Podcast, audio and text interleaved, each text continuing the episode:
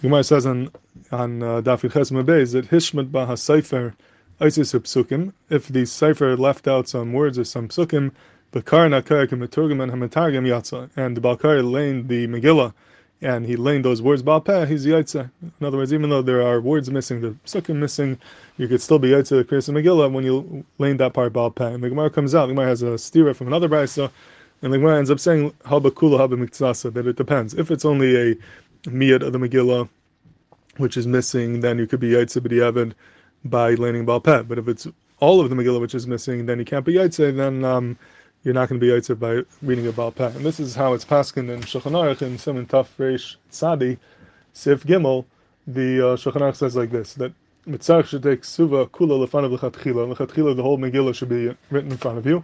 Ava B'diavad im Hishma Sefer B'emtzah Tevus, but B'diavad, if the Sefer did leave out some words, Afilu ad chetzah, even if it's up to half of the Megillah, but Quran, Hakar al Peh Yatza. Zak Mechaber, that the Chatchila should all be written. But B'diavad, if you're missing words or psukim, even if you're missing up to half of the Megillah, B'diavad, if you read a Balpeh, you will be Yatzeh. But if it's more than half, that's already considered Ruba, and then you're not going to be Yatzeh. So it's only up to half could be Balpeh, more than half cannot be Balpeh.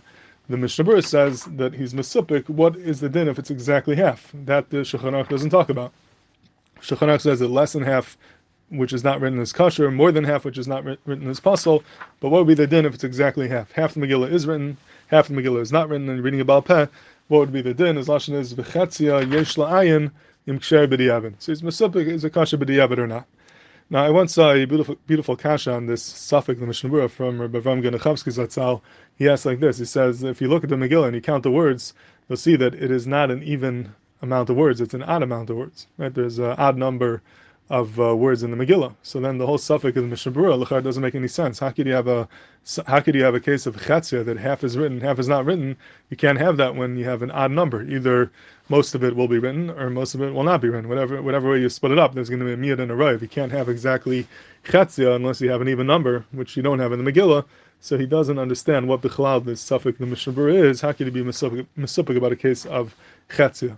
And he answered, I don't know if this is his own teretz, he said, over B'Shem someone that um, you could say that the suffix, the Mishnah is talking about a case where the Megillah is written Balaz, written in a different language. The halach is, we pass him that you're allowed to write the Megillah Balaz, that's the, in the, in the uh, later on in Sif Tes, Isaac Suva Lashon Acheres, Moshanis Akim, Someone who understands the Laz language, he will be Yaitse with the Megillah that's written Belaz. So when you write it Belaz, now you could have a different amount of words. Not every word is going to translate the exact same way, and you could end up having a even number of words when the Megillah is written Belaz, and that's where the Mishnah Berurah's suffix could come into play. If you wrote a Belaz and you have um, an even number of words, and half are written, half are not written, that's where he's Mesupik, whether he Yaitse the Kriyas Megillah or not.